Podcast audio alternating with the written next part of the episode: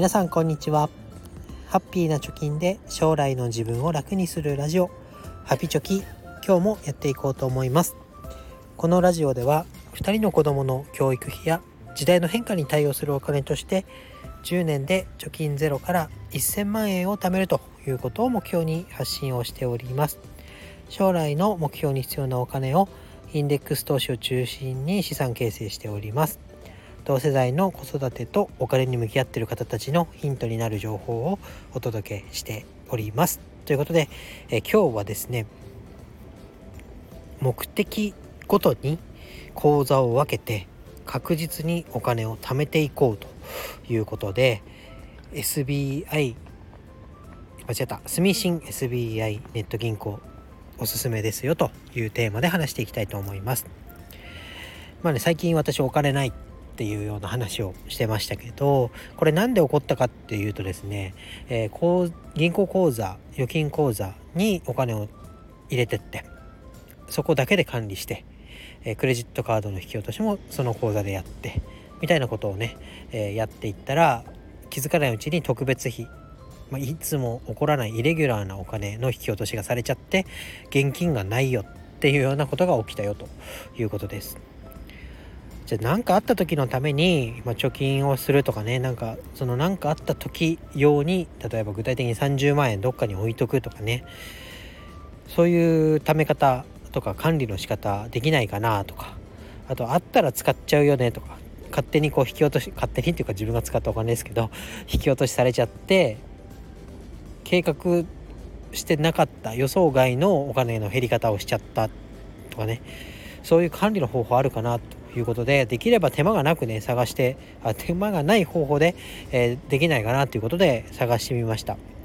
そうしたらですねタイトルの通り住信 SBI ネット銀行っていうのがとても使い勝手がいいよということが分かりました。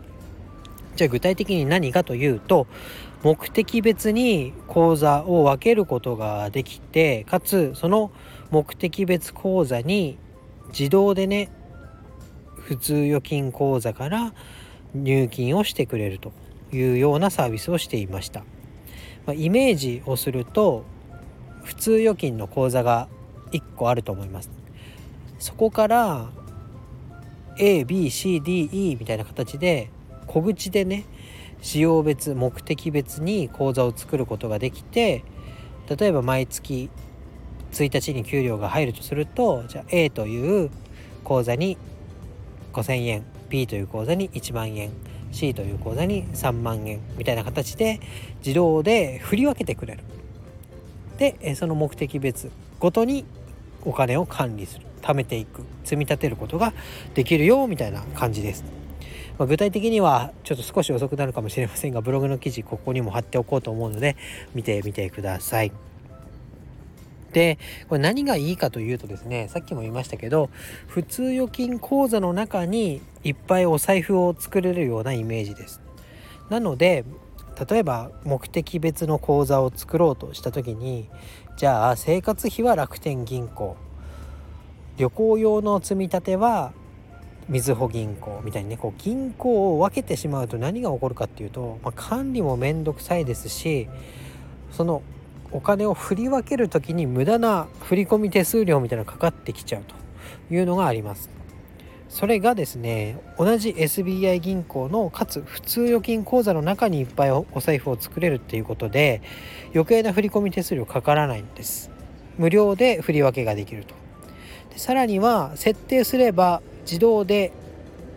日付金額指定するだけで入金してくれます。なので忘れちゃったよっていうのがない。あとはですねこの口座ごとに目的金額っていうのが設置できます。なので、えー、パッとねアプリで口座の状況を見ると目標まであと何パーセントですよいくらですよみたいなのが出てくると。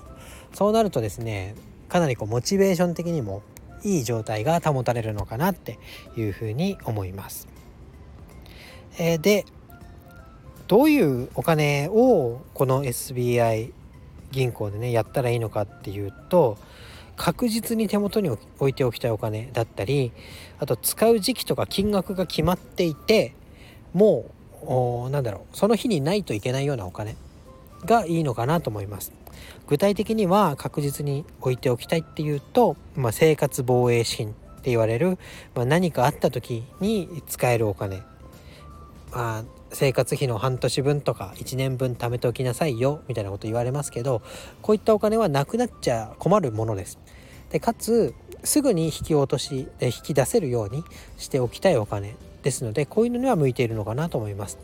あと2つ目の使う時期や金額が決まっているもの例えばですね車の買い替えがあるよとかあと引っ越しする予定があるよあとはマンションとかね自宅を買うのに頭金を貯めたいよみたいな感じの、まあ、時期と用途が決まっているもの。あとはですね子供の関連で言うと私はなんかね子供がピアノが欲しいとか言ってるんでピアノを買うための積み立て。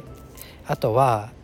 もっとカジュアルに言うとディズニーランドに行くお金、まあ、宿泊費と入園のチケット代がいくらみたいなね。10万円ぐらい貯めてんのかな？そういうなんかこう楽しみ代みたいなものもこういった積み立てで貯めていくのがいいのかなと思います。で長期的に貯めたいよとか老後の資金を貯めたいよ教育費を貯めたいよっていうのであれば向かないかなと思ってます。なんでかっていうとまあ単純に増えませんよね。現金なんで。なので投資に回した方がいいんじゃないかなと思います。あとはですね、インフレのリスクがあると思います。インフレのリスクっていうのはお金の価値が減るよと。例えば1万円で買えるものが5年前と今ではだいぶ違うよね。5年前だったら1ドル105円ぐらいですからね。えー、iPhone だったり海外の製品も安く買えましたけど今はそうはいかないよねみたいなことで同じ額面では1万円だけど買えるものの量っていうのが減るよねっていうのはこのインフレリスクには耐えづらい。っていうのがあるので、えー、使う使う目的をね持って、えー、この SBI 銀行の個別の銀行で管理した方がいいのかはたまた投資で運用してちょっとでも増える確率が高い方にベットした方がいいのかっていうのは考えなきゃいけないですけど、まあ、確実にいついつまでにいくら必要っていうお金それも長期ではなく短期的なところで必要っていうお金に関してはこの住信 SBI ネット銀行の口座振り分け機能っていうのはかなり便利かなと思いましたので今日はお話をさせてもらいました。